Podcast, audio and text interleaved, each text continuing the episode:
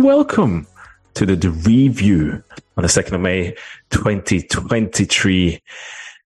Another title winning season for, for Celtic. Highly likely, likely, I'm so excited I can't speak it, highly likely treble. It is me, Christian Wulff, in the host chair this week because Graham Mackay has one of his many, many holidays. Uh, so he's left me again, but what a replacement. A debutante on the review. It's the, it's Jota's friend. It's Colin Kearney. yep, my close personal friend Jota. Uh, yes, I'm like the sickly child in a baseball movie who asks somebody to hit them a home run. That's what I said to Jota. I was like, "Score, score me a goal, score me a goal, Jota," and he did. So, uh, yeah, great news. See, Jota. Obviously, he's. I'm bringing this up because he he's obviously he's got a DJ friend now, right? A Scottish DJ friend, um, who is from Ayr, and he this I, I can't even remember his last name. That's how little I know about the Scottish DJ scene. that You and there was a big rave at Ayr Beach this weekend, Colin, and and he was like kind of the, the organizer of it, which was uh, interesting because I heard it two days in a row. Um, but it was it was really good uh, in terms of there was lots of like quite old ravers. I was I went for a walk last night down to the beach and quite a few. You can tell like mid fifties, late fifties, people who have been to a lot of raves in the nineties. I think by um, definition, ravers ravers are like middle aged. Let's face it. I don't think there's too many young ravers out there. Uh, it, it, it, was heartening to see uh, that some of them survived. Um, in terms of, and, managed to, to, to, last all day as well. But I was going to say, obviously, I mean, if if Jota can make a DJ friend, surely you've. I think you got in in terms of can you be Jota's furniture restorer friend?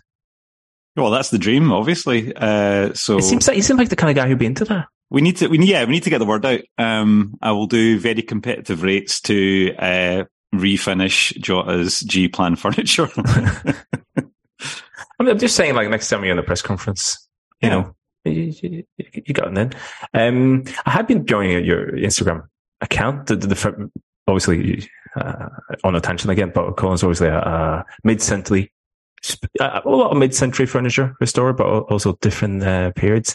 Um, can, can, I come with a suggestion? Can can you do some of those time lapse where you kind of sand something? Because I, I, thought they were very satisfying. I just discovered that function actually, uh, so I will be doing more of that. I'll be absolutely hammering that into the ground. I'm I'm currently working behind the scenes on actually sort of getting a slightly more professional. You've been saying that for a few months now, mate. I, ha- I, have, yeah, but I'm blaming other people for uh, not coming up with the goods. So I'm just going to rely on that excuse. But I promise you, uh, Michael Beale of uh, furniture. Oh, that's that's yes, that's, a, that's a low blow, but. Um, So I, uh, that's the point. I think we should actually move on to the football because it's getting it's getting it's getting rude already. A little bit personal we have a lot to talk about. Uh, most importantly, well, we'll spend the whole 89 minutes of the 90 minutes we, we got left on It's probably Celtic 1 Rangers 0 in the Scottish Cup semi final. Um, I don't have too many, I, I didn't want to overload you, Colin. I got 15 mm-hmm. images, but there's a lot to talk to, uh, through as, as well. But we might catch up on some little bit of, you know, Celtic SPFL news at the end of the podcast. But Colin, since this is your debut on the on the Nerd Pods, stats, tactics, what, what's your history with them? What's your what's your vibe towards it? Uh, well, I received your uh, your document about the statistics uh, from the mm-hmm. game and uh, blanched slightly that it was like 25 pages long. but it had a glossary at the end, which I, which I was very pleased to see. Um, and yeah, my, I, I come from uh, an arts background. I'm not really a numbers guy, but I had a good had a good look at it all. I, I think I understood at least half of it, and um, but yeah, what what will be interesting is is just to like. There's definitely some things that as I was going through it, I, I raised some questions that I was, I'd like to ask you about. So as we go through it, um, I will come in with my um, dumbass uh, questions and you can explain lucidly what it's no about. no stupid questions on this pod. People when always Gra- say that but when graham's away. So so, so obviously colin you, you received it the full Um, I'm sure listeners more, you know, desperate to know you, you received the, this, the Wyscout match report, which is, you know, a lot of these companies, um, just do a whole report after each game, which every possible uh, stat within it. I, I, will tell you, Colin, a lot of it is just fluff. A lot of it you have to take, like it's, you know, a, a one match stats package is, you know, tread carefully. But I thought I do like the Wyscout one because it gives you a nice. They break the game off uh, on the first page. They break the thing. They like kind of the game down into 50 minute parts a lot in terms of a lot of the stats. So, so it gives you kind of a sense of, I guess, the nature of the game and the, and the flow of the game uh, when you sit and, and, you know, uh, to have that. And I think we'll come back to that, uh, a mm. few of them. And but, uh, uh, yeah. a thing that I, I was thinking about, um, I used to, I used to work in bars and used to run bars and we would have spreadsheets and data coming in and you would get your your P and L, your profit and loss at the end of it, uh, end of every month. And when you first see a P and L, you freak out because it's just hundreds of numbers, hundreds of columns. And then, but once you understand one, you, you're, you're essentially looking at three things. And you, if those three things are all good, then everything's shiny and you move on. Do you kind of approach these reports a bit like that? Do you, are there certain things that you'll focus in on just to sort of see the, the headlines and then, or are you just like really going granular all the time? I think that's a good point in terms of the more you work with stats and numbers, be it, you know, a financial ledger or, you know, from a football game. I think the key thing is knowing what you should be looking at and what you can disregard to a certain degree. I think with football stats, they're fluff. And I think a lot of football stats that are just over a single game are close to useless, a lot of them especially on on a player level. And it, with everything, you, you know, you, you need a bigger sample. You need to be able to see and prove certain trends. So I wouldn't, in terms of a game like this or any other Celtic game, I have a glance at the numbers, and and I think uh, I think some of them are more interesting than others. But if you have the opportunity, like we do, to, to go really into depth on one team like Celtic, there's no substitute for just watching the game again and, and thinking about it in those terms. And I was like a game like this for every month. I reckon that uh, speaking to somebody about this before in terms of an average kind of analysis we do for this in terms of the image it takes me probably between six to eight hours to go through it. And uh, there's very little numbers in that. It's just watching it again, taking notes and then also like the, the physical, like physical labor, not the physical labor because it's just my hand, uh, but putting up all the image and stuff like that. So if you have the chance to be in depth with a team like Celtic, there's absolutely no substitute for just watching the game and watching it again and, and doing that. But I, I, I, do, as you know, I do like the numbers because it gives you, it's a correction to your own eyes, or you can if you know what you hopefully what you're looking at, you can be a correction to your own eyes as well, which I think is healthy. Cool. Well, I mean, uh, there's a we'll come back to that because I think we'll talk about uh, we're planning to talk about uh, Reo Hatate and mm. yeah, yeah uh, later on. So when we get let, us stick a pin in that, and when we come around to that, I've got another question for you. But let's crack on. You just interrupt me at any time. You might have to, otherwise you won't get to speak. Uh, but so we'll send out some images uh, as well. They're not quite ready. Uh, Colin's getting the draft version. I, I do apologize, but um, we'll tidy them up and, and, send them out a little bit so you can have a look. But image, just let's start with the stats, Colin. Obviously, to, to be fair, we, we, you know, as I said, me and Graham, we, we, get accused of sucking the joy out of everything. And I mean, things are bad. We're saying, they're not actually that bad. But I should start and say, how was yesterday for you? We're recording this on Monday night and it was, you know, it's a bit over 24 hours uh, after the game. How was it for you, Colin? Uh, I really had quite the day of it yesterday because uh, I, I, think that was a big, it was a big, big game and it was a big result. And I, I was incredibly nervous all the way through it. Yeah. And I was, uh, I, am not going to lie, I did a powder drinking through that game. Uh, and uh, and and literally sort of going through the covers to find uh, something viable to drink um, because it was absolutely yeah it was it was a, it was a nerve a nerve wringing game and uh, but when, when the final whistle went, uh, I, I, I was, I, I, I, can't remember being happier this season. To be honest, it was, uh, it was, it was a relief, and it, but it also felt like quite a big moment in this season. I was say, but there, there was so much tension in, in the first half, but see, like the first five, ten minutes of the second half took forever. We'll come back to why there maybe why it did feel like that as well, but that was tough to do that, and it's. Uh, I was the same, you know.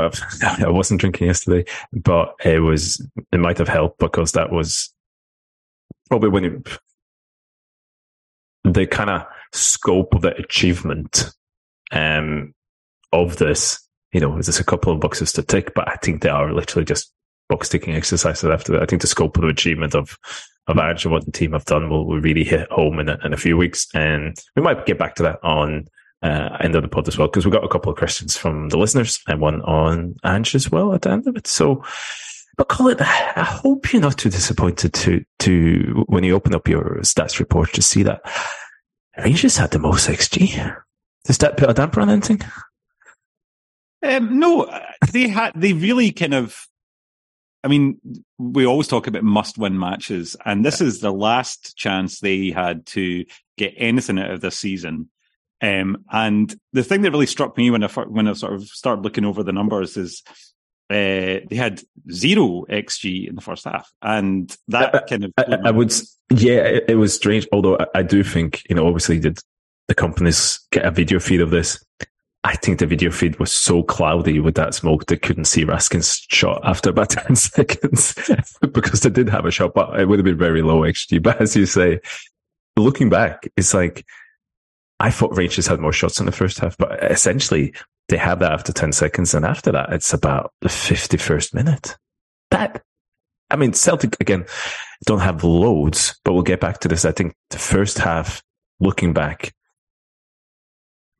felt quite felt, felt quite good. I mean, there's tension there, but eh, you know, image two is a representation of like the different kind of stats: ball possession, average formation line, attacks per minute, pass accuracy, and and how many long passes as as a total percentage of all the passes the teams have. And it was as the eyes kind of told us, Colin, that that first half overall was Celtic controlling it to, to fair degree, kind of dominating and not many chances. But as you said, Rangers hardly has a shot in the first half. And we'll, get back to what I think worked in the first half. But at halftime, Colin, I think, think we're all quite pleased.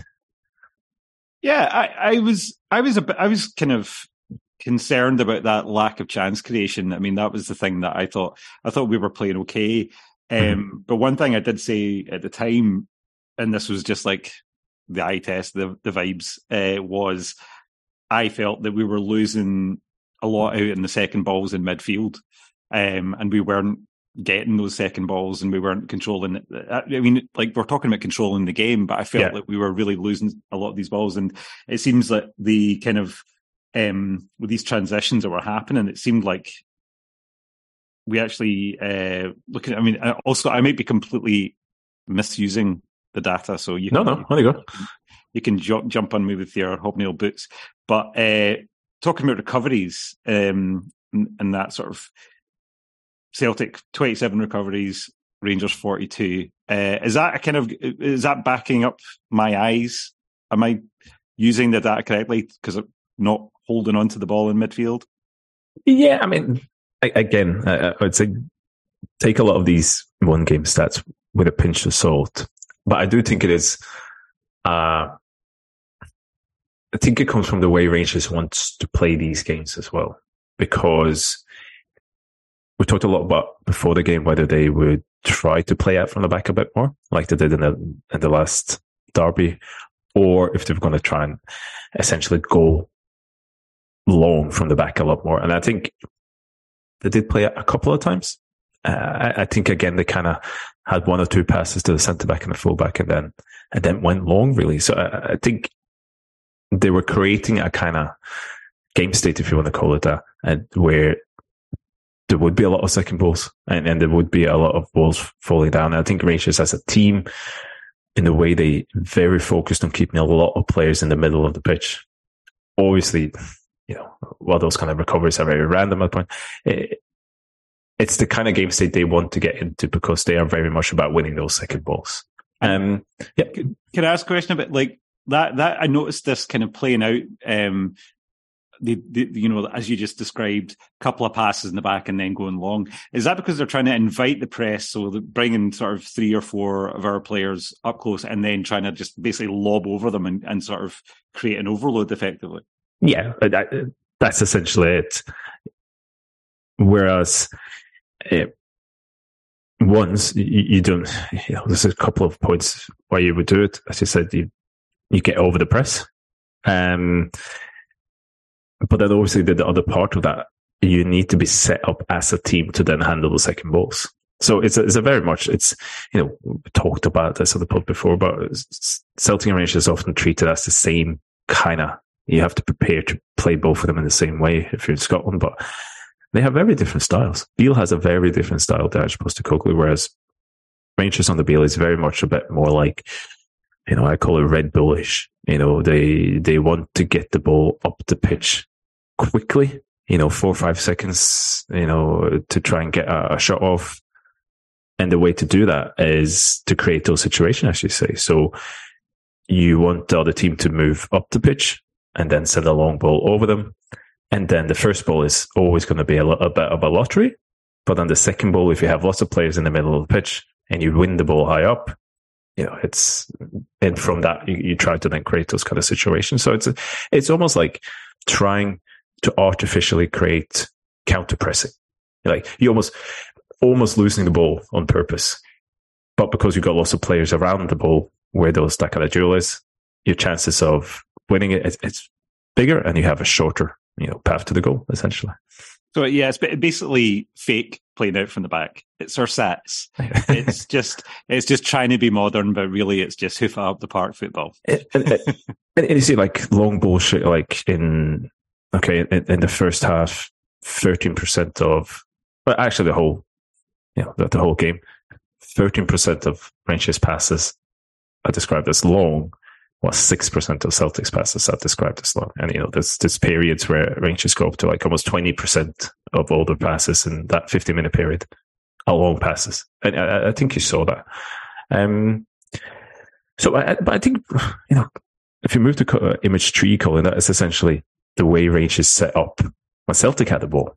Because mm-hmm. um, there's a lot of me and Gal talked on the preview that the last three derbies, Rangers had set up defensively three different ways. But we did expect them to maybe replicate what they've done in the last derby this one. And, and roughly they did, you know, from the front to pressed in like a 2 4 4.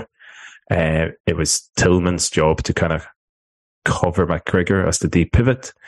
And then you had those kind of four players in midfield, Kent, who would be on Alistair Johnston, Cantwell on the other side to be on Greg Taylor. And then you had Lundstram and Raskin on O'Riley and, and Hatate, because I think to large parts it worked quite well um, in the last game. And I think what it took away, it, it simplified things for Rangers in a way, because there was one against one in terms of which man you had. There wasn't any element of you have to leave one player and rush out to another one. So uh, I expected that, and, and, I think you could you can kind of see why uh, they wanted to do it again. But let's talk about first half. It in terms of how Celtic coped with that, and cope with when they're trying to play the ball out from the back. I mean, for me, I, I thought they did quite well. We can get into some some details, but what did you feel in the first half, like what Celtic was trying to play out?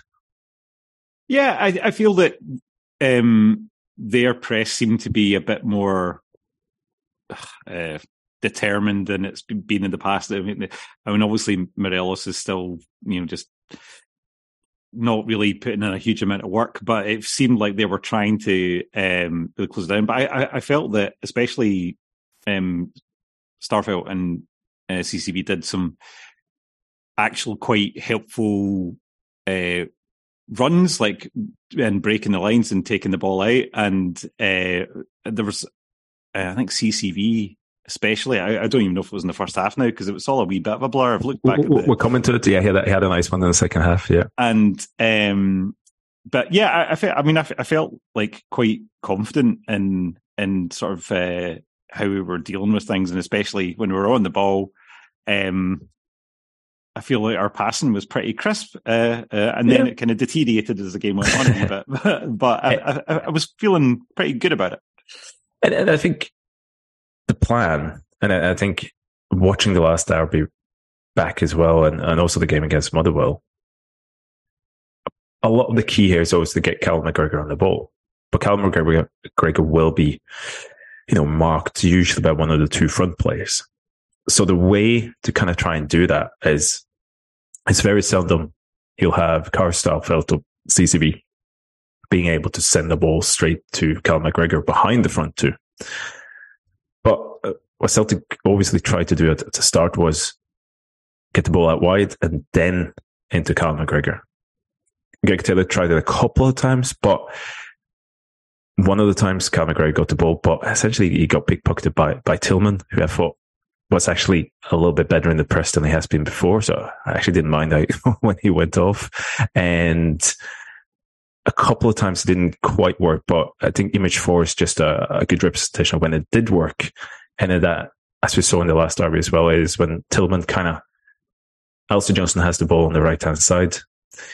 And Tillman again kind of gambles on Alistair Johnston sending the ball back to CCV. And I have a screen print from this from the last time, It's pretty much exactly the same. Instead, Alistair Johnston, and, and he does this quite well. And that kind of build up is that when one of the strikers jumps or gets ready, like stealing a base in baseball, uh, gets ready to jump at the centre back, he just slides it into McGregor. So uh, I think getting McGregor on the ball was was pretty good um, from that. But going on like a bit more on the left hand side, looking at then that first half, I thought there was three, well, this is quite a good few three players, but on the left hand side, the role of Hatate, Maeda, and Greg Taylor. Now, and this is kind of like a good test, Colin, I think, in terms of watching a game with all the emotion and all the tension. Because when I was watching this, pretty much through the whole game, I was like, it was probably a bit too early for Reo Hatate. You know, he's he, you know, he was doing a couple of good things, but he wasn't quite at it. And you kind of get, he's just back. And we have a question from, from Mark Barkley, which we're going to, part of that I'm going to come back to, to later because he was saying, question for the podcast, is Ange slow at reacting to players he's gambled on? Saying Hatate was clearly off the pace of the game. And for me, he should have been subbed at half time. It was also the case with Moya Celtic Park and 3 2 game. We'll get back to Ange's subs because I think that's a good point. But I, I had the same reaction as as Mark there in terms of that watching watching it back, Colin. I think the rewatch is kinder to Hatate. What was your kind of feelings watching it live? The overwhelming feeling that a lot of our creative play was going down the right, um, and I felt that uh, Johnston was having a pretty good game and sort of feeding Jota, and it felt like we were very biased down the right, um, which maybe gave the impression that sort of other, certain players in the left, and I think when we were going down the left, I think Maeda was kind of up and down. Uh, I think throughout the game he did some brilliant stuff, but he also some of his apart from like the the delivery of which uh, leads to the goal is a bit all over the place. Um, Hatate seemed quiet uh, I know what you mean because I think we expect such big things from him because he, yeah. he, is such an exciting player and he can do these outrageous passes. Um, and but you're right. I think I was like, hmm, he's been a bit quiet. But then looking back, um, uh, and also I think you know Mark Bartley's talking about he should have been hooked at half time. I really didn't feel that strongly about it. I think um, I don't think Ange really likes to do that generally and uh, I don't think he really deserved it. And I think actually he was really coming into a game in the in the second half, and when he got subbed off, I, th- I feel like he was just oh, kind of warming to the task. Oh, oh, we get back to that, Colin. Don't you worry. but uh, no, uh, uh, and, and I get what Mark is saying as well because I thought he was quiet, and I think he, he, I thought he was also slightly off the pace, but maybe that was more in terms of what you're saying about those second balls and stuff. Because the thing with Rio is like he's an immensely, immensely te- intelligent player, right? And I think there was, looking back at the game, um, what he did repeatedly was when Celtic had building up from the back of the left hand side, he would go really wide. And I don't think that's a coincidence because in that kind of midfield four that Rangers have, what you essentially want to do is then you really don't want to get static. You want to try and, because essentially one against one in the midfield, the two fullbacks and two number eight to Celtic against those four Rangers midfielders. So we had had to purposefully went wide and went wide. And then that poses a question of, of Lundstram. Do, do you follow me? Do you come after? And then creates, and especially if Rangers only got two central midfielders, you know, suddenly that there can be a lot of space there. So, so image five, looking back was, was great. I, I think this is, it's, it's quite early on. Um, I think it's after about nine minutes. Greg Taylor has the ball at left. Cantwell's pressing him. Reo Hatate is making a run out wide with John Lundstram falling. But if you actually look at Reo Hatate, he, he essentially points to Cal McGregor. He's, he's, he looks at Greg Taylor, he points to Cal McGregor. Look, it, I think he purposely does this because he knows if he pulls Lundstram away out wide, there is nobody jumping on Callum McGregor. Um, and then you, McGregor would have the, the run of the centre ex- of the park. Exactly. And the image five, you can see there's, there's a very big space and Cal McGregor gets the ball and it brings it up as well. Um, but I think that kind of movement he did out wide, pulling Lundstram out really worked because image six is essentially, um, you can see Ria Tati at the bottom of the screen, all the way out, on the sideline. And you can see what he's done. He's switched places with Daizen Maeda. And you can kind of see, if you to the left hand side of the image column, you can see James Tavernier, which is pretty funny because he's, he's facing the, the wrong way. So I think that kind of movement of Hatate going out wide, the Daizen Maeda coming in, James Tavernier has lost Daizen Maeda completely. Um, John Lundstram is, is in no man's land as well, really, and it's allowed Greg Taylor to hit a really nice ball into Daizen Maeda in that space between the Rangers backline and the midfield line. Because remember, they do, I think the weakness in that Rangers setup, while it worked quite well for him last derby, is they only have two central midfielders. And if you have somebody like Reo Hatate who's very dynamic and moving, you know, up and down across the pitch, you're pulling them in every uh, other direction. And and I think obviously with you don't have to go over it, but Aaron Mooy's performance in last derby wasn't great anyway. But his forte isn't moving across the pitch. His forte is getting on the ball. But if you get a player like, you know, it's, it's unfair to compare any player really uh, Tati, you know, but you get you know, a Tati player who's just back and forth, back and forth, moving all the time. You're going to pull them out of shape. I think a lot of the running Reo Hatate did was pulling, especially Lundstram out of shape. I think something we accuse, but a, a common sort of accusation that's leveled at players is ball watching. And mm-hmm. I think as fans, you do the same thing. You're ball watching because that's where the action's going on and you're not noticing these movements. And uh, I think this is something that I think sometimes it's easier to see when you're actually at a game and you can sort of, you know, do you remember that Zidane movie where it just follows yeah. Zidane about, you know, you can do that at your leisure. You can follow a player that you're interested to see how they play and you can see a lot of what they do off the ball. Um, and yeah, I, I think this, the, this is something that's new to me because like, uh, I've never, like when I was learning football when I was a kid, um, I sort of, it was basically just completely uninformed, um, chasing after the ball. To, to be honest, I, I, was the same. I mean, I, I, played football for 20 years. I was never really interested in the tactical side, didn't really grasp it much. Or I was like, so, and even like watching a game like on Sunday, I could not tell you watching that live what Rio Tati did. Like, I, I, uh, so that's why it says like, and, and you don't really expect every single football fan to sit down and watch every game two or three times because you know, it's a hobby. you know, it's, it's, it's not a theoretical eh, kind of exercise, but I, that's why I said, and, and a lot of people, I like the stats, love the stats, but also there's absolutely no substitute for just, as you say there, sitting down, watching the game again, but try to watch it from a different viewpoint. And eh, as I say, you know, watch certain players through the whole game, like focus on them if you have the time, because yeah, uh, being in, in the stadium is absolutely the best for it. But there's so much stuff you, you just don't pick up on the first watch. Uh, that's what so, we're here for. We're here to, that's, to that's, lionize these uh, technical so, geniuses.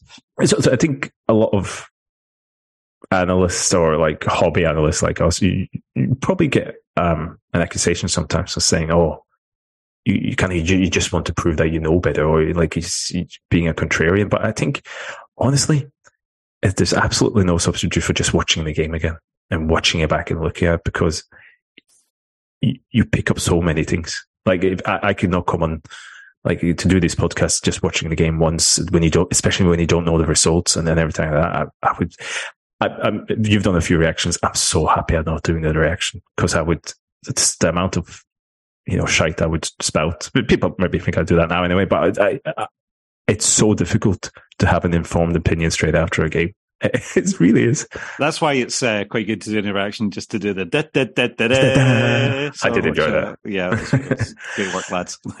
well, I mean, part of my reaction is, is having a go at Rangers players. I like that on the analysis as well. On image seven, it's it's it's hard to kind of put this into uh, images.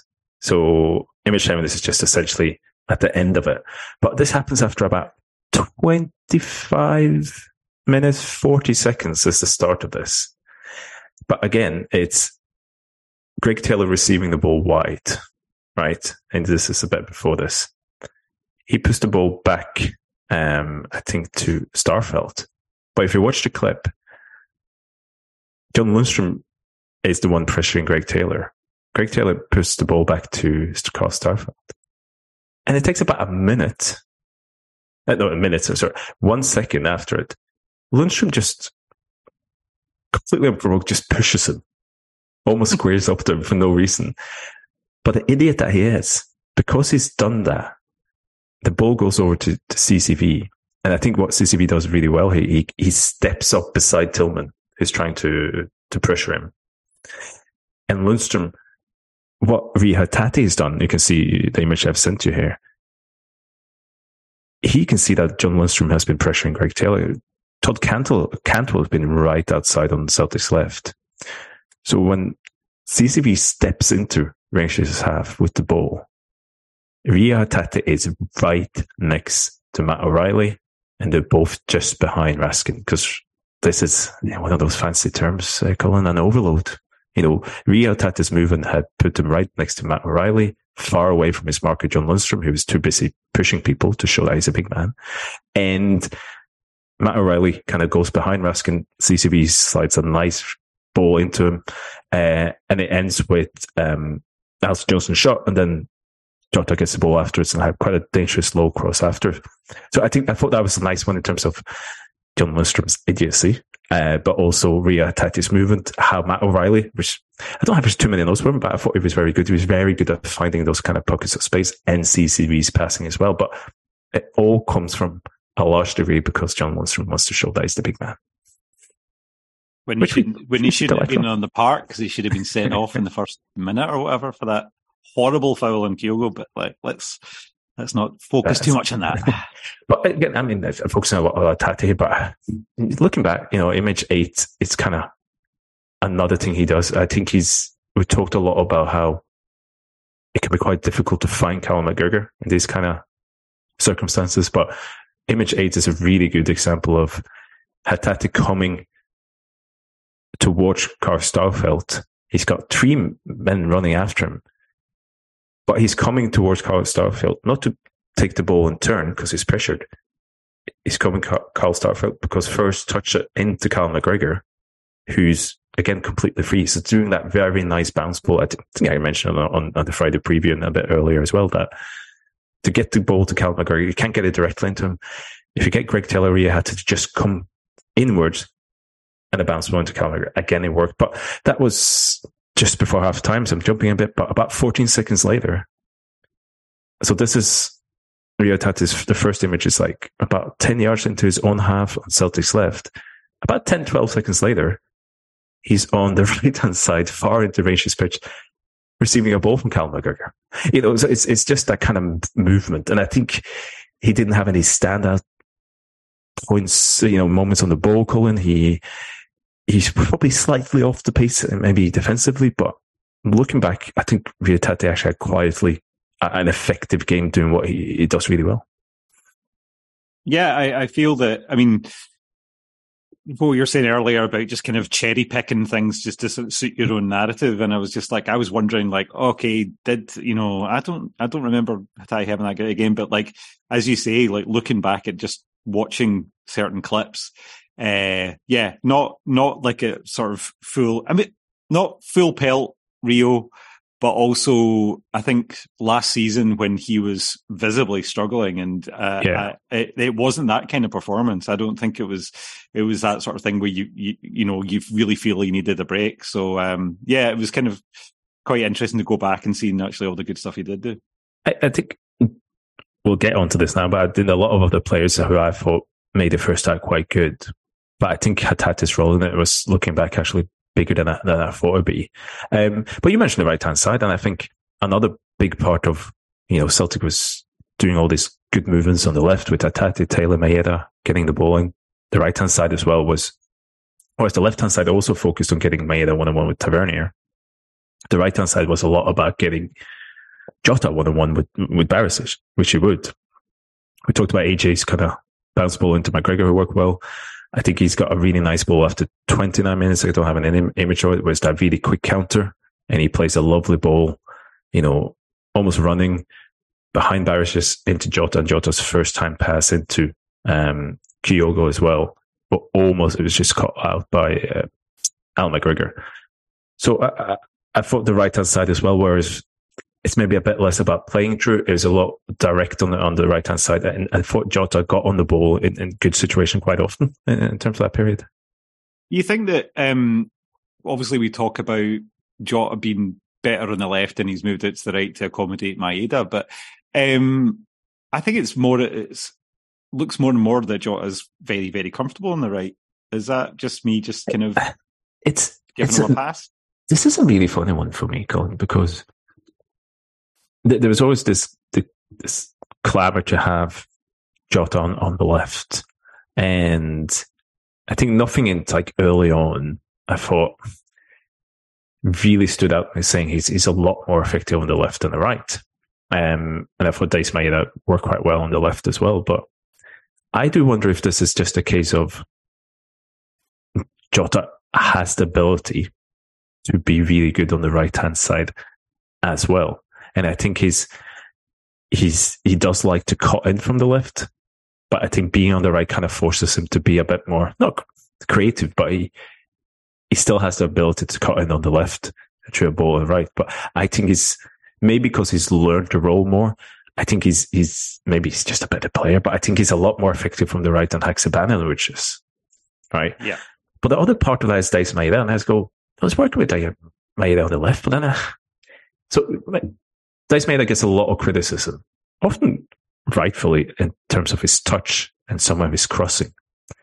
But I think we often forget that he also usually does it from the left, and his it's his weak foot. So I, I, I'm not sure, Colin, why because the, the the logic in this is obviously that put a guy like Maeda whose technique, his close technique, isn't his strongest part.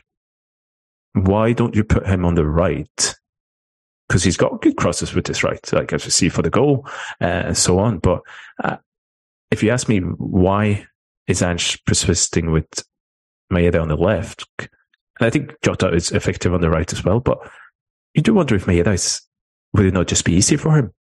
As for example, if you played Maeda and Haksabanovic, that's two players who's, you know, I think I prefer a specific side, but I'm interested to hear your theory, Colin, in terms of why Maeda is played on the left because I'm, I'm really not sure. Like, I mean, I, the, the only thing that really occurs to me is that it's for his defensive work, um, and b- b- maybe because Taylor is playing more something in that combination. Yeah, yeah, because he he's more inverted than Alistair Johnston is, I guess.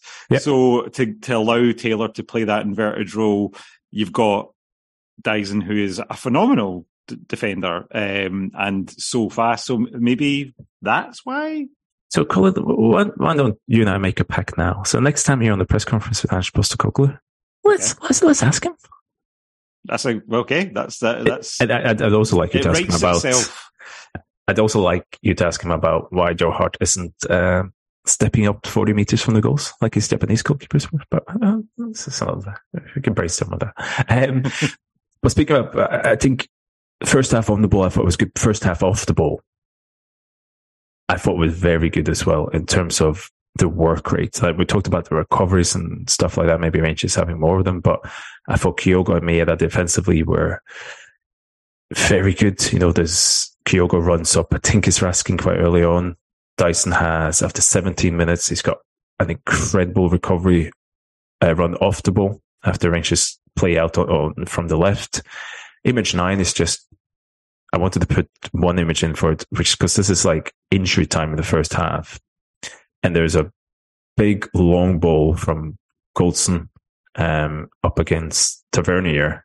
Um, so Greg Taylor and Tavernier has a you know aerial duel on the left hand side, but Scott Arfield makes like a huge run, and he's he's, he's probably got about five ten yards on Daizen Maeda, but Maeda makes that run behind Greg Taylor and covers up for that big run, and I think he, he forces a corner, which is you know Kostalfer's positioning is it's far in the middle, so I think that could have been very dangerous. But as you said, maybe that's why on the left hand side, uh, Colin, because obviously Greg Taylor's high up a lot of the time. He's obviously not the biggest in terms of, you know, winning those duels. So you need somebody behind them mm. to be able to, to pick them up. And, and Daizen Maeda's running there was incredible. Image 10 is, you can kind of, uh, I think it's just a nice illustration of Todd Cantwell, can't well, um, trying to take the ball in, inwards, um, dribble through, but you have Hatate McGregor and Matt O'Riley, who uh, you know, I said before, I think he's very good off the ball, straight on him, uh, and wins the ball straight away. Um, so I think that off the ball stuff from the more attacking players were good. Um, but Colin, off the ball from some other players, I thought was very good as well. Um, did anything to say about that, or should we jump into the centre backs and Alistair Johnston? Yeah, I think. I mean, the, the thing is, as you say, um, there's a lot of good off the ball work happening, but maybe you know it's not the thing you focus on. So, um, I think we should. I think we should. We should crack on with the centre so, so, so, I don't know if you've listened to the review before much, but um, every week, don't miss it. Thank you. Me and Graham, we often have a lot to say about the centre backs and, and and Alistair Johnston, and I think there's a couple of points to this. Okay, so if you're has maybe as in the last, you know, second half in the last 10 to 15 minutes uh, of Sunday's game, like he has the, the back against the wall. You know, they're getting crosses in, there's fighting in the penalty box. CCV, Starfelt, and Alistair Johnston now and then Ralston before, you know, very well equipped for that. Very good at it. Um, you know, CCV especially is immense in those kind of situations and you can see yeah, that kind of love and that kind of uh, know, love, I guess, is for CCV. You can see where it comes from because he's so good in those kind of situations. I guess my point has always been, while those players are really good at that, it's always a high risk strategy to allow the game to get into that state, right? Because it is a little bit of a lottery, even though you have, you know, players so well equipped for like CCV, Starfelt, Johnston Ralston, you know, one bad bounce, bounce, uh, you know, a, little slip up, you know, just a kind of wrong flight on the cross. If you allow the game to get into that kind of state, it is a gamble. And I think uh, in these kind of situations, and, this half, this game as well, it does come a lot from the centre backs, the goalkeeper, to a degree, Alistair Johnston, especially Tony Ralston, not being able to be press resistant as much or keep the ball in the team and not be that confident in that. So I've talked a lot about in this game as well. These centre backs have very good qualities. Alistair Johnston has very good qualities, but do they fit the style? People probably moan when I say that. Is, do they fit the style? But I wanted to put a very long way to get to this point, Colin, but uh, you'll get used to that. I do think these players fit Ange's style in a way we maybe don't talk enough about. And that is how aggressive they are. See in situations where, and these were Rangers kind of try to go direct, or the ball is played over the press, or there's a ball maybe five, ten yards in front of the back line. I think players like CCV, Starfelt, and AJ, and they, they show this specifically the first half and the second half, they're incredibly aggressive in pushing up and winning that first ball. And I think that's, you can kind of get the sense with Ange Postecoglou in training clips, like stuff like that. He wants that relentlessness in, you know, his backline, pushing up, winning that first ball, and essentially making sure that the opposition don't have a second to breathe and to get out and just keep them in. And I thought throughout that first half, you saw it from CCV, it from AJ a couple of times. You see from Starfelt, you saw from Starfelt a couple of times in the second half as well. When the ball goes up and they all bang, you know, not even in the back of somebody and an attacker who kind of receives the ball with back to the goal, but get in front of them, get them on. And they did it again and again. And I think that was a major part in keeping the ball in Rangers half in, in the first half as well. And I think that is an example of how, well, I think the ball playing skills don't really fit the system at all. That kind of aggressiveness they have in the duel does actually fit the system, even though it's, it's thought about as a very offensive system. That kind of intensity of, of in the duel suits the system really, really well. And the, I think a thing that's easy to overlook with this particular game that, that this is a clean sheet against Rangers, which we haven't seen uh, for a wee while. To be honest, I mean we, have conceded uh, two goals in the previous two games, um, and I felt today like the the fact that CCV got the player of the match um, this this was a defensive performance overall, and you know we weren't creating as many chances as we usually do, so we had to like be ruthless when we had an opportunity to score, which I think we'll just get into very shortly. Um, but that was a clean sheet, and I think that our defense deserves, deserves some props yeah. and not and not constantly ragging them for not being able to like dribble out. And, and I think that's I think that's the kind of I guess differences in a lot of people's opinions around us because once you get into that game state, those defenders are really good. My argument would probably be over a whole season, especially in certain games. The reason why Celtic get into that game state is not solely on them, but they are contributing factors sometimes to losing control of the game and then getting into that state. But as you say, they, they, you could see in this game that their defensive qualities, it's not just back to the wall stuff, but it's allowing Celtic to keep the ball in Rangers half in, in, in a lot of ways as well. But I mean, Colin, let's move towards the goal because a couple of minutes before the goal, actually, um, there's another nice move from Celtic. It's Greg Taylor picks up in the middle. He sends Daizen Maeda one on one with uh, Tavernier. A great cross with his left over to Jota on the back post where I don't know about you, but I, I, I can picture that Jota having a nice first touch and then just smashing it. Everyone's under his feet, you know, but I think that was an example of something that's coming. But just before that, you know, we had a little fun with John Lundstram. Let's have a little fun with Todd Cantwell because right before this Celtic goal, is actually quite a really good opportunity. So they're on the up on the left hand side. This is image eleven, and Todd Cantwell comes a little bit inwards. And Celtic has been really pulled over to the, their right hand side. I think you got about six Celtic players in the space from like the right hand side post towards the sideline. Todd Cantwell comes in and he could play a ball into Tavernier, who's got huge space. If Todd Cantwell looks up, plays the ball into the middle, you know, that's a huge chance for James Tavernier. Again, Cantwell because maybe it's just not that good. He, he sends the ball over to, I think he tries to hit, is it not Morelos? I think it's one of the, uh, uh, attacking midfielders into the ball.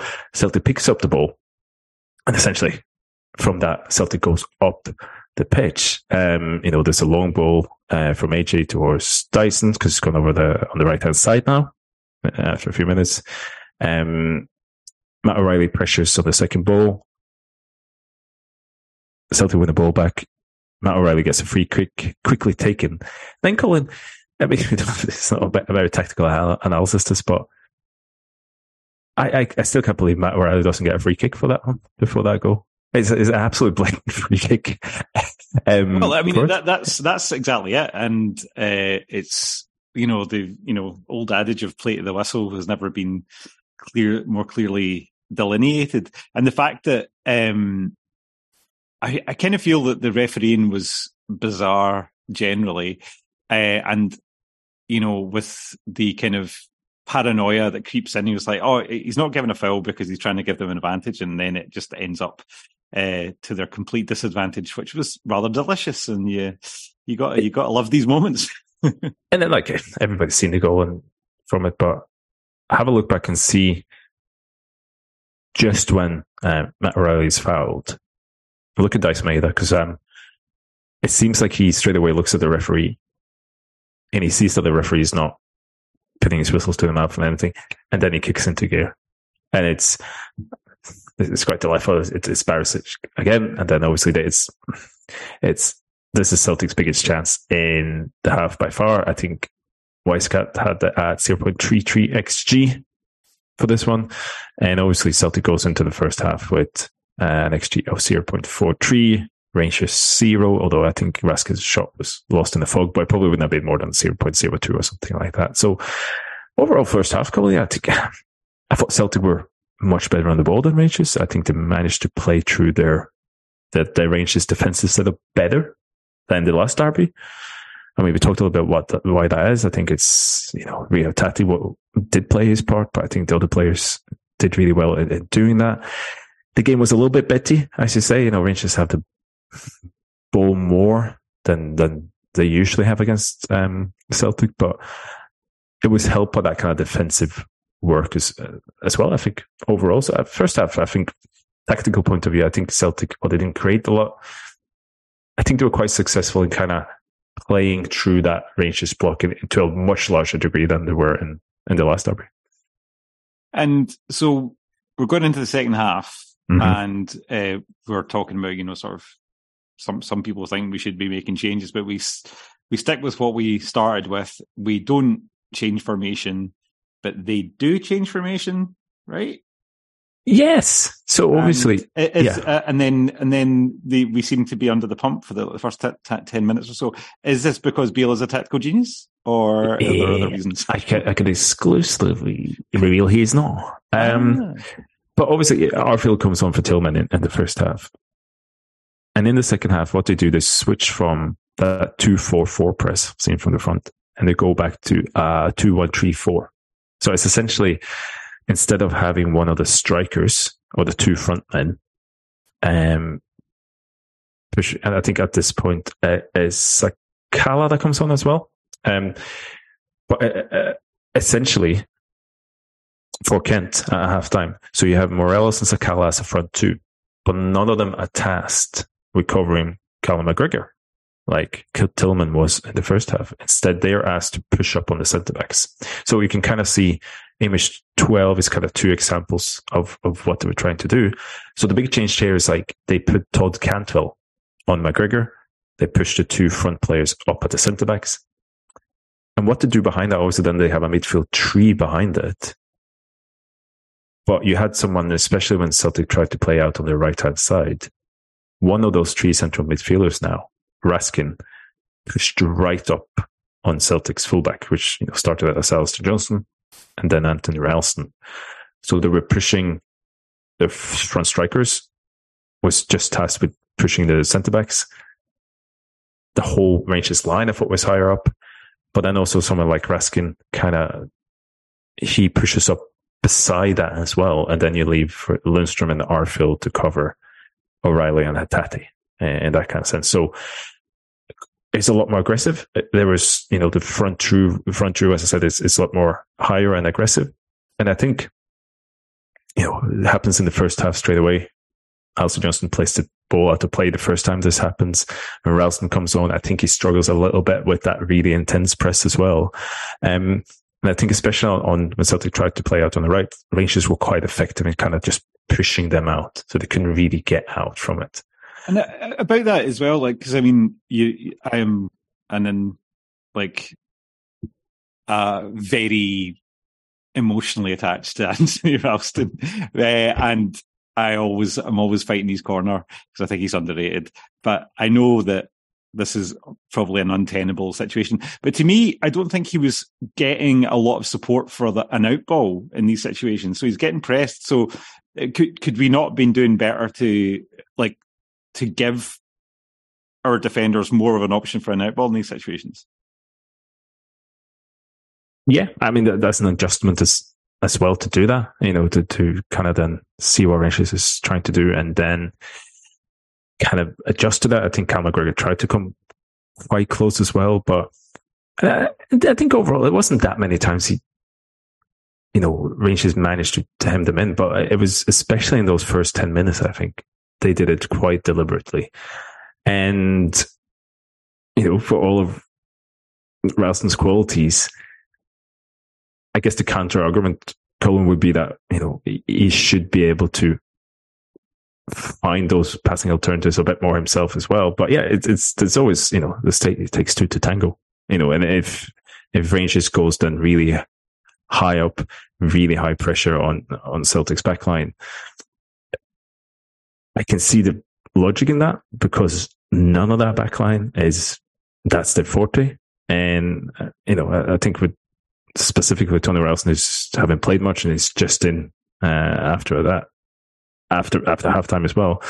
It made a lot of sense of just pushing that right hand side uh, completely uh, after he comes on. So, um, but yeah, um, I, I don't I don't think he's underrated, Colin. But we'll leave that. We'll leave sufficiently that. rated. but also, I think like looking back, it's probably overrated. Yeah, as well that um, I hate some though. It's great. Oh, just like see the very end. He just gave somebody a wee shove. Yeah, you know. I happy have him as a hype man. You know, like exactly. a, what, what's the guy in Run DMC? Uh, Flavor Flavor. Uh, he's Public Enemy. What's the other guy? They did it. You're right. I've, I've, I've made a fool of myself in front of Tebow. That's fine. So, That's fine.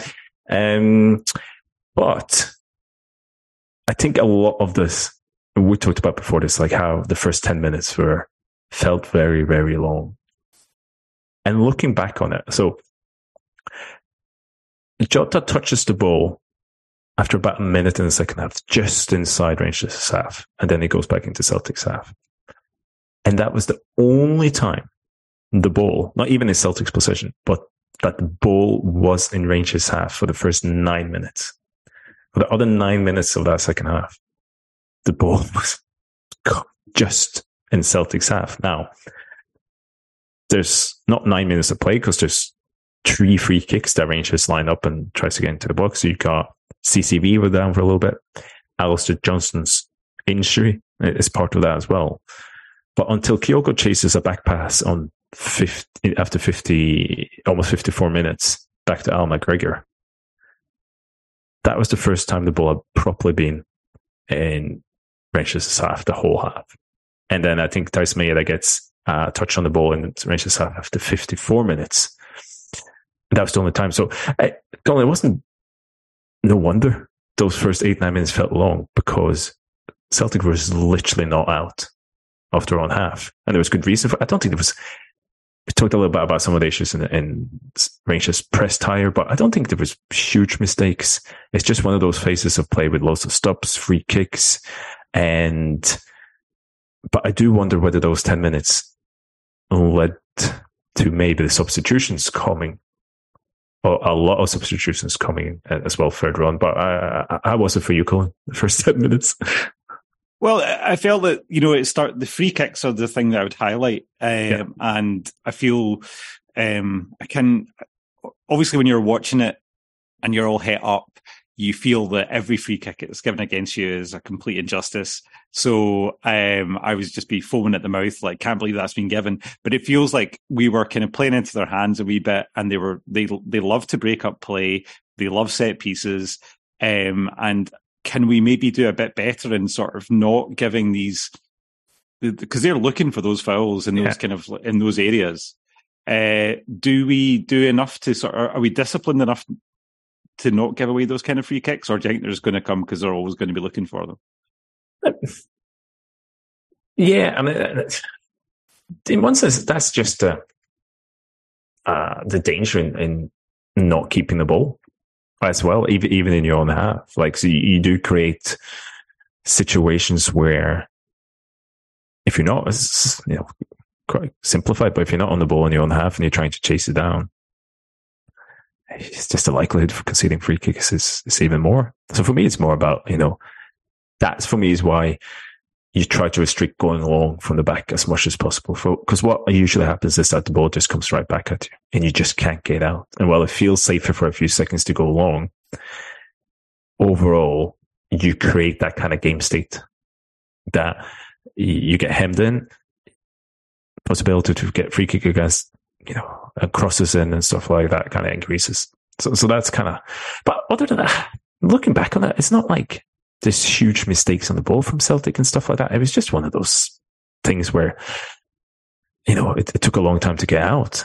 But then after that, like I think Celtic gets a throw in just inside Rangers half after about 54 minutes. and Greg Taylor, I timed this from he gets, it takes about 28 seconds from, from Celtic gets to throw into he throws it. He holds the ball for 20 seconds. And I think it was at that point, it, I reckon it's quite deliberate to say, look, I'm just going to hold the ball here and try to take the, the sting out of this. Because I think slowly after that, in the next like 10 minutes, Celtic got back into it. I mean, it was Hatate sends Kyogo through to get a shot on Al McGregor. Um, just after that, after the kind of corner situation, shot, uh, completely nutmegs Cantwell and sends a dangerous cross in. Love it. I think even a minute after that, there's an absolutely ridiculous pass from Reo Hatate and a great run to from Matt O'Riley, who kind of receives the ball just in front of the penalty box. Um, but after that, again, Matt O'Riley shows some really good defensive work. Hatate gives the ball to Hatate, who almost sends a nice through ball to Kyogo. Right after that, it was one of those points where Starfelt really aggressively jumped up on a ball, long ball from Rangers, won the ball, and sets up the Kyogo shot. That it's that flies aside so suddenly from like being not being able to get into their own half, like seven eight minutes, like Celtics, I think they're on top again, right? And I think they're getting into it. What you can see from you know so the TV pictures that the subs are pretty much ready at 62 minutes, getting some instructions. So you reckon, you know, that decision to put them on is probably coming at 58, 59 minutes, right? Rangers get their big chance on after 63 minutes. Um, it kind of comes from Jota jumping up from the block to press, but the subs were kind of ready. Um, but Celtic had been fine really since the 56th minute. They've been creating chances. They were keeping the ball. And then this triple sub comes on. Now, Mark, obviously, Barclay earlier had that question about, um, the subs and he's more like, should had had to be taken off earlier, but substitutes, Colin, I know it's kind of like the, the laziest of analysis to kind of go, oh, the, he shouldn't have subbed on that person. He should have subbed, kept him on. And that's kind of, you know, the manager have to make a decision there and then. But for me, doing three subs with those players at that time, um, you know, I was a bit apprehensive about it. I think what unfolded in the next 50 minutes kind of showed that it didn't improve things. Yeah, uh, you, you do wonder if it's just, you know, it seems to be set in stone that these three subs come on around about the 60 minute mark. Um, and you do wonder what the thinking is sometimes because uh, it, it, it quite often just seems to sort of like upset any flow we've managed to get. It seems to, we always have like five to 10 minutes of just kind of flux. What, so, I mean, but it's obviously a kind of almost like a philosophical sort of point with Ange. What what is the attachment to the triple sub at sixty? I, I think okay, Hatate. I think it's probably understandable in terms of you know he's been out for a long time, but Jota, I thought I'd, was involved in the game. He's he seemed fresh. Matt O'Riley as well. I thought you know was putting up that big shift in. So uh, I and maybe it came as a response to those first two minutes. And then, you know, Celtic, as I said, well, the, the play wasn't terrible. They just couldn't get out. But for me, they were slowly getting back into it. And I think maybe maybe like a Vata for Hatate and then wait 10, 15 minutes for, for the next one. I think looking back in hindsight, of course, um, might have been better. You know, you know, look back at, you know, image one, um, image two, sorry, at the start of this in terms of the stats per every 15 minutes. If you, if you look at like stuff like from the 61st to the 75th minute, you know, and that includes kind of like two, three minutes of Celtic being, you know, dominant at the start of that. Celtic's got, uh, Celtic's got 35% possession in that period. Rangers got 65 in that kind of period after the subs. And in terms of, you know, pass accuracy, for example, it dropped from, you know, dropped really low after that as well. And it's kind of Celtic's long balls, the share, how many percentages of their passes are long goes up to its highest as well. So I think, um, well, Rangers doesn't create much Colin. I, I think those subs at that point felt like it kind of gave initiative back to Rangers a little bit. What was, what was kind of your your impression of it? Yeah, I just, I mean, I feel that, I mean, I, I, I sighed quite heavily when I saw Mooy coming on. I, I, I mean, I think, I mean, we've had this conversation a few times about Aaron Mooy and, uh, and he's done a lot of great things, but he's just not been at the races, that, you know, since he's come back. And I feel like today was just like, well, maybe this is the time for the kind of dependable Aaron Mooy that we've seen before that can hold on to the ball, can protect the lead. We've got a very, very narrow lead, and maybe we need a bit of game management. But I felt like he was, he's just been, uh, he was just true to form of the last couple of appearances. He didn't seem to be able to, to hold on to the ball. He seemed slow. Uh, I was getting quite frustrated. So I think that was my my main issue. It was just was was kind of a, a laser focus of uh, of dread and hatred. I think I think there is a period here, like after probably say 82, 83, 84, 85 minutes, where Aaron Mooy and Haksabanovic start doing the things you want them to do. Like get on the ball, hold the ball, play the short passes, keep the ball. And I think if you put Aaron Mooy on after 80, at that point, uh, I think you probably get a lot more use from for, for my issue. Um, and I've kind of like image wasn't that so much on the ball; it was off his off the ball work because uh, I think he needs to get up to speed, but his his, his forte is never off the ball, right? he he's, he's he can be very effective in a team where he's got runners around him.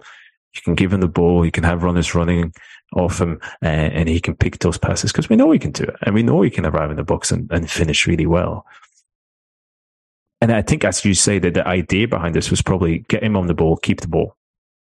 But when he's when Celtic doesn't have the ball, and is in a situation like we had here, his pressing was it's just off the ball was dreadful. Like image 13 is, he's completely ball watching it in the press. He, Daizen Maeda is pushing on goals and the ball goes out to Tavernier. Aaron Mooy doesn't even notice John Lundstram.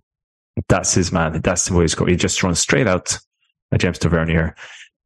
Rangers plays straight out from to from straight up and Sakala, um, gets to, you know, uh, I think he has a misses from, from across here. So again, I thought he was overall just very passive in the press, you know, both when Lundstram was receiving and then Cantwell was running through after 75 minutes. There's one point where Rangers has an attack. The ball goes up to uh, Goldson. This is image 14. And he kind of, he kind of waves to a non-existent teammate to take Lundstram, who's three yards beside him.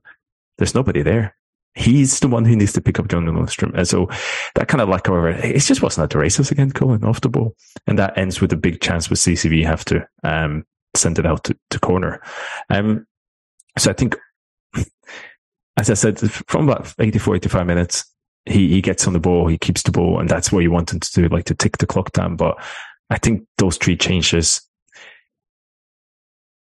they kind of came in a period where I think Celtic were doing fine and they could have waited. And that's with hindsight, it's could have been better, but but it's got, I think even in the, I think there's Celtic do some good things on the ball that, you know, down on the left hand side, they, they, they managed to, to, play out a bit more.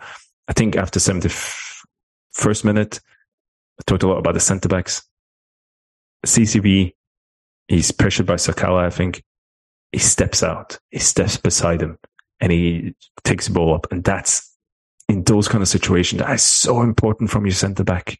Like take that, see a little gap, take the ball up, pass your player and pass it on. So, you know, in that kind of, you know, would love to see CCV doing that more because I it had the confidence to, in that kind of situation, 20 minutes to go, you got a forward coming against you, but there's a gap there. You step up into it. It helps the team so much. I, I thought we did well there. After 74 minutes, there's an absolutely ridiculous ball from Iwata to Maeda. Um, oh, that was a peach. Yeah. And then Maeda's cross is obviously, but it's left. it's not good. But I also, you talked about the, the tactical genius that is Michael Beale. Um, taking Raskin off and not Lundstram on the 73rd minute. Um, and then also taking Morelos off. And whatever you think about Raskin Morelos, I think they're a lot more effective than Lundstram and, and, and Cantwell when you're chasing a goal. So I think their substitutions weren't great either. Uh, there's a flurry of Celtic corners getting a bit further on, Colin. And then right at the end, the kind of last bit that I have is image 15 Celtic, I've just felt Celtic fell too low. You know, they were getting a bit too low with the back line and the midfield line. They're kind of waiting for Rangers. They were kind of giving Rangers the time and space to hit balls like the one in image 15 out wide, where you not only give them time to hit a ball, but you give them the space because your back line is so far back to run at you. Um, and then they get a free kick from that. But again, it's kind of reverting a bit to the Sins Collins and the, uh, uh, right at the end in terms of getting Celtic just go too low. But overall, I think it felt nervous and there was a lot of things you want to pick up, up in terms of off the ball and the back line and midfield line falling too far down. Or in the end, Rangers doesn't get too many shots at all or hardly anything. So I, would rather the game wasn't in that kind of state, but also I think again shows up the deficiencies in this Rangers team to actually execute in possession and in, in, in crucial times. And, and the substitution they did as well didn't help. Yeah, I think, yeah, they, I mean, they needed to win. They needed to get something and they didn't. And that's, that's delightful. But I was also thinking just some, there's a couple of things happening in world football. Uh, where some teams are kind of maybe stuttering a little bit. They they're getting to the you know we're getting into sort of the, the end stages of various leagues. So we've seen kind of um, Dortmund and Arsenal kind of having a few blips and wheezes and sort of uh, bottling it in inverted commas. Um, and also, uh, do, do, do, you th- do you think this is the, the my main takeaway from yesterday is that we we didn't stutter. We got that thing. Uh, we got the, the win that we needed, and hopefully this is going to take us to a treble. Um, but do you ever wor- worry about the business end stutter? Um, not really with this team because I think a couple of like teams like Arsenal and, and Dortmund, there's one sense of them probably getting a little bit better results than than the performances overall in the season. So I think, well, you can keep that going for a whole season sometimes. I think eventually part of that is just you've had a good run, but that, you know, it's, it is unsustainable in terms of how good your, your system and everything like that. With, with the Celtic team, I just think, we talked about this quite a lot on the pod in terms that it's almost a record breaking season. It could still be one, in terms of points total goals scored. But there's been a lot of times where people maybe after a game say, "Oh, this wasn't that sparkling, was it?" Or there was like periods of sparkling and other periods where it didn't work that well. And I do think the reason why Celtic keep winning, and don't get me wrong, they put uh, out in some absolutely amazing performances quite often as well. For me, Collins just comes back to the way, the consistency you execute that system again and again and again. You know, it's, it's a whole mantra, you know, we don't stop, but there is, that is built on Ange hammering that home. And he says, do not dare do anything else than these things. Like through every minute, every game, the whole season. And at the end of that, you'll get the results. And, and yeah, I mean, see, like yesterday, okay, Sakala might score uh, instead of sending it wide, and that, you know, that can cause another narrative here. But overall, if you keep doing what you're doing, like like you know, like Celtic played through Rangers in the first half, and then they, they managed to come through. If you have that really, really solid base to work on, for that, I mean, like a clear tactical plan that's executed, you have the players to do it, and you have a manager that drives it. And also you have really good players, which helps as well. But if you have all those kind of fundamentals there, the likelihood of a stutter is just so much less. And I think what you're saying yeah. is the treble is guaranteed. I am you saying that. here first. and I think Ra- Ronny Deila should be the guest of honor. so he can, you know, a, a small revenge for Inverness, the, the refereeing uh, establishment in this uh, this country, taking that treble away from Ronny. That, that's, that's that's what I think. Yeah, I mean, that's why you don't really have. That's why I guess people talked about the security you feel with this the Celtic thing. That's where it comes from. It's the, it, it feels a bit intangible, right? Because it's just there's just this you know belief. People call it belief. They call it momentum. They call it a drive. For me, those things can be a self fulfilling prophecy. Yes, but every intangible for me in football is built on a tangible thing. And if you have the tangible base and the foundations, you do create that kind of belief because um, you you have the belief in the system, and then if you keep doing it, you have the belief that something good's going to happen in the end, which which is why you have so, I guess, little worries about the Celtic team. Apart then from maybe when you get very good opponents, for example, in Europe, and how they can execute that. But I think that I, again, that is probably a sense of having to do that again and again and try and keep improving and, and keep sticking to those principles in Europe as well. Cool. And should we finish on a couple of more questions, maybe? Yes. I mean, as, as I said at, the end, um, a shot you absolutely love to see when you're 1 0 up is your Turkish left back taking a wild shot from about six, 25 meters, a bit wide, uh, six minutes into injury time. So shout out to, to Yilmaz there. Uh, is that the little, uh, is that the little hobbit man? The, your words. uh, but uh, again, like from, I think Sakala has a shot in the 81st minute.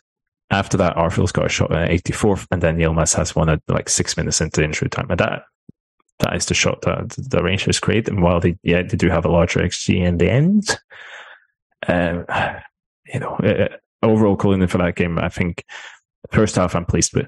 Right, I, I think Celtic produce stick to their principles as we talked about, and, and they well they don't get good chances. You can see that the play is working. Second half is weird in terms of the start of a injury to to Johnston, and then I feel like getting back, and then the triple sub. So I think second half is overall quite weird, and I, would I'd rather it wasn't weird because it was very tense and nervous. But overall, like you can, I guess I talked about it by sticking to their principles as much as they can and having that clearly defined plan for so long now, usually you, you come out other end uh, and as the winner. Beautiful. So we did. Yeah. so um, let, us see what producer Claire has probably got us about uh, 12, 10 minutes left. Okay. So um, we're, we're now in the, the letters page at the end of the comment. Exactly. And uh, over to you, Reese Young. Uh, say, hi, troops. Hi, Reese. Uh, one for the review guys. That's us. That's you now, Cole. Uh, with player stats, uh, etc., all being a relatively new thing, I'm wondering how a player like Tierney would have fitted into this team system numbers wise, like ball progression, and also with the eye test. I feel like he's more in the ilk of AJ, strong, fast, likes to overlap and, and cross. I can't ever remember him being great on the ball, playing passes in tight areas.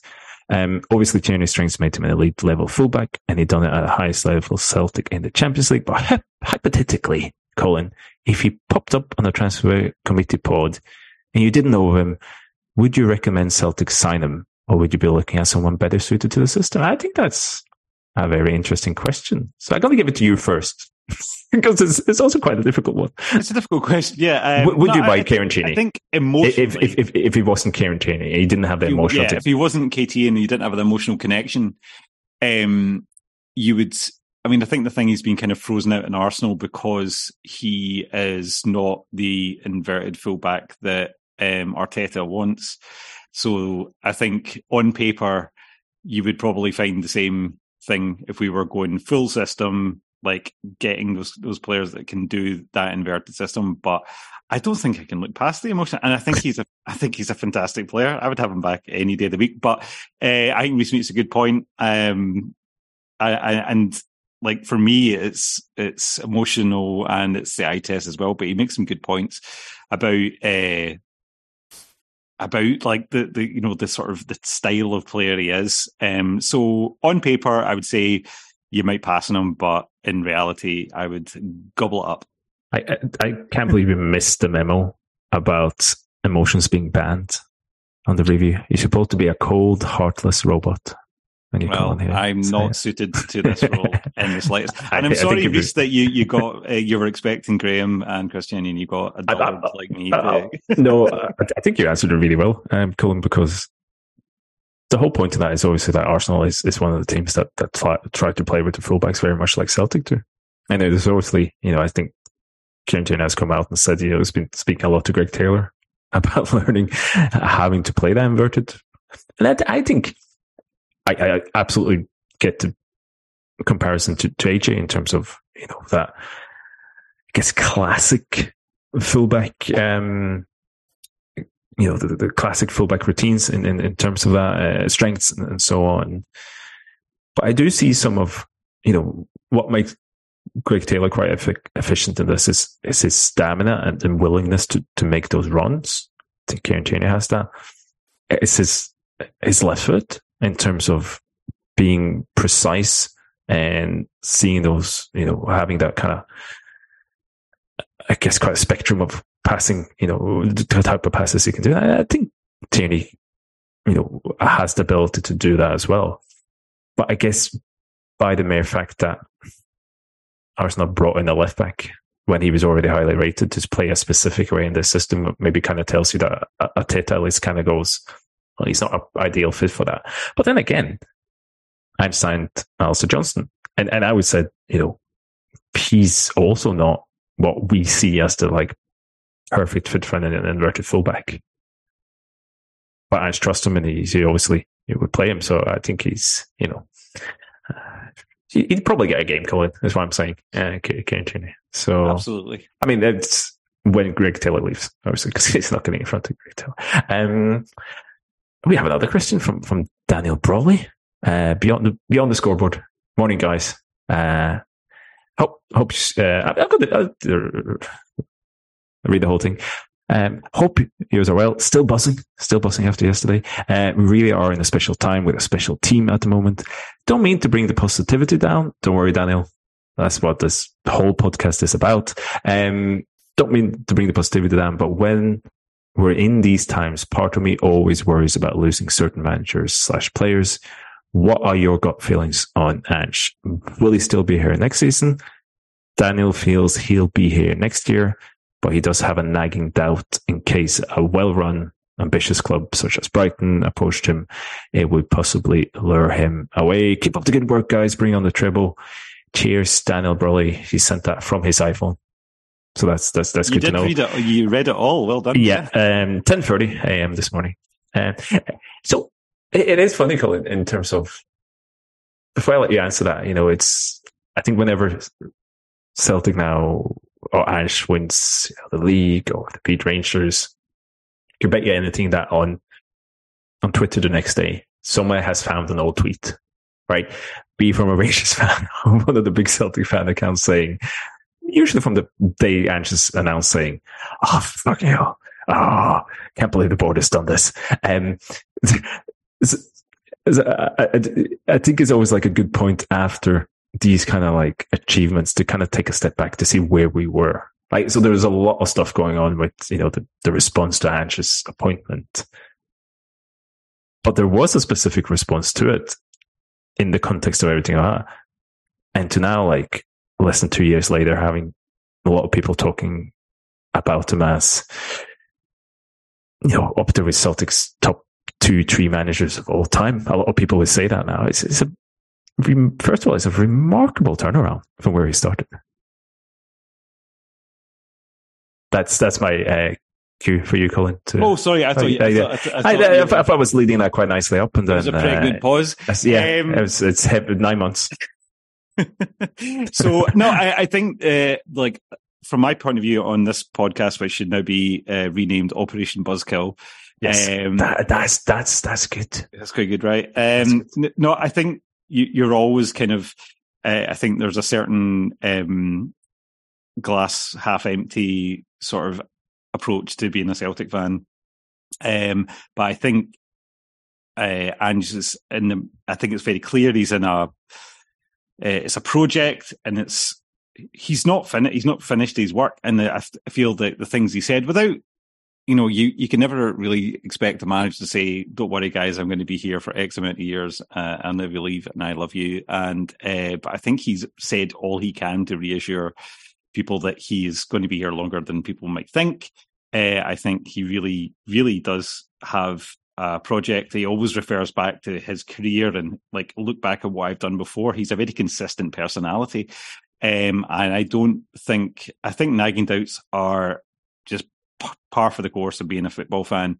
But I feel that he'll, I, th- I think if we get a run in Europe get some progress. If we if we progress in Europe next year, I think we've got a good chance that um, he'll be here for the season after as well. Because I because I, I I feel that yeah, like there's there's always the temptation of of, of going to the Premiership down south, um, but we see how like volatile that you know cauldron is. How I mean, Leeds are already talking about having their third manager this season and I know Brighton are in a slightly different situation, and they're, they're looking like they'll get European football.